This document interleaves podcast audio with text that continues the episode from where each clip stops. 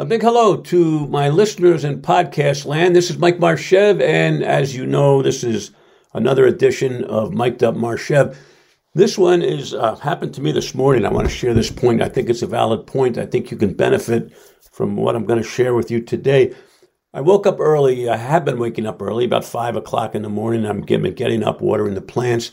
I found myself sitting on my back porch this morning around 6:30 a.m., staring out the screen window, having a cup of coffee, staring at this little mat I put out in my backyard and a little flag about 100 yards away. I live up in the country. I have a field in the back. And it was a little kind of like a little golf range, I guess you can call it, not a driving range, but it can use a pitching pitching iron or a nine iron down to the flag. And I said, you know, here it is 6:30 in the morning. I'm drinking coffee, looking out at this uh, golf flag in my backyard. And I thought to the professional golfers, my mind uh, shot out to professional golfers saying that if I was a professional golfer, I wouldn't be sitting on my porch drinking coffee. I'd be out in the backyard hitting golf balls starting at 6:30 in the morning, uh, polishing and my craft, uh, uh, learning to hit a golf ball purer and, and more accurately. And I would be practicing at 6.30 in the morning, like I'm sure professional golfers do in, in their own home, in their own state. And I said, they would be out practicing. And the word practice came into mind. And then I thought of the difference between a professional and an amateur. And an amateur does things when they want to do things. A professional does things when it's time to do things. And I go out to the golf mat when I want to because I'm an amateur golfer.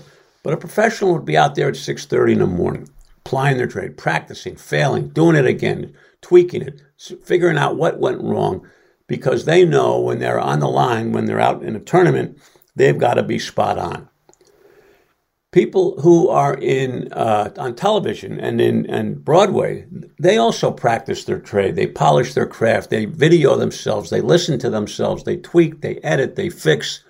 They refine. And then I started thinking about business people because this is we're not professional athletes and we're not on Broadway, but we have businesses just the same. That's how we choose to feed our families. And I asked myself, how much practicing do we do? As entrepreneurs. We, we just do.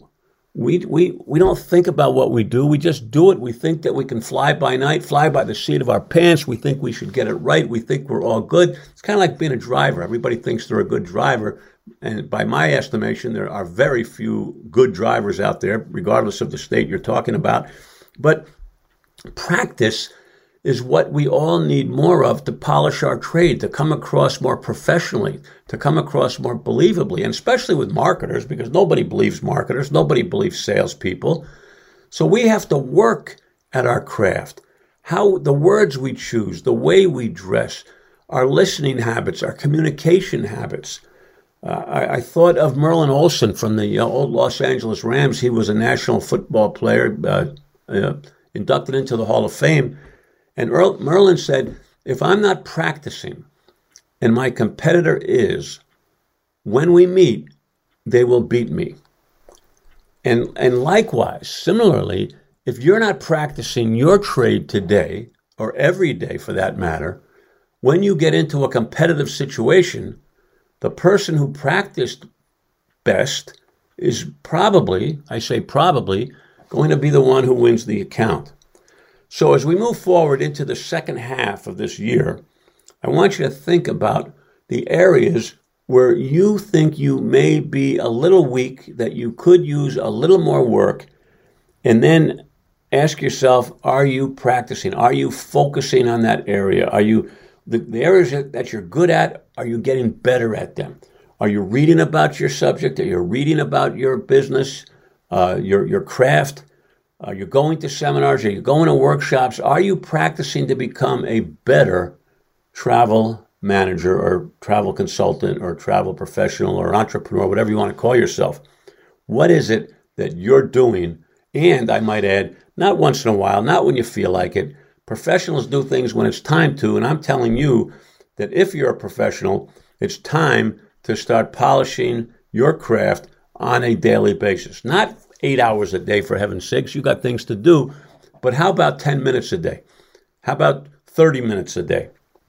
I think it's absolutely, and I underscore the word absolutely, in your best interest to do so if you're not already doing it. So, today's message came via 6:30 a.m. cup of coffee, back porch, golf tee. There you go. Hope it made sense, and I'll talk to you again next week with another episode of Mic'd Up Marchev.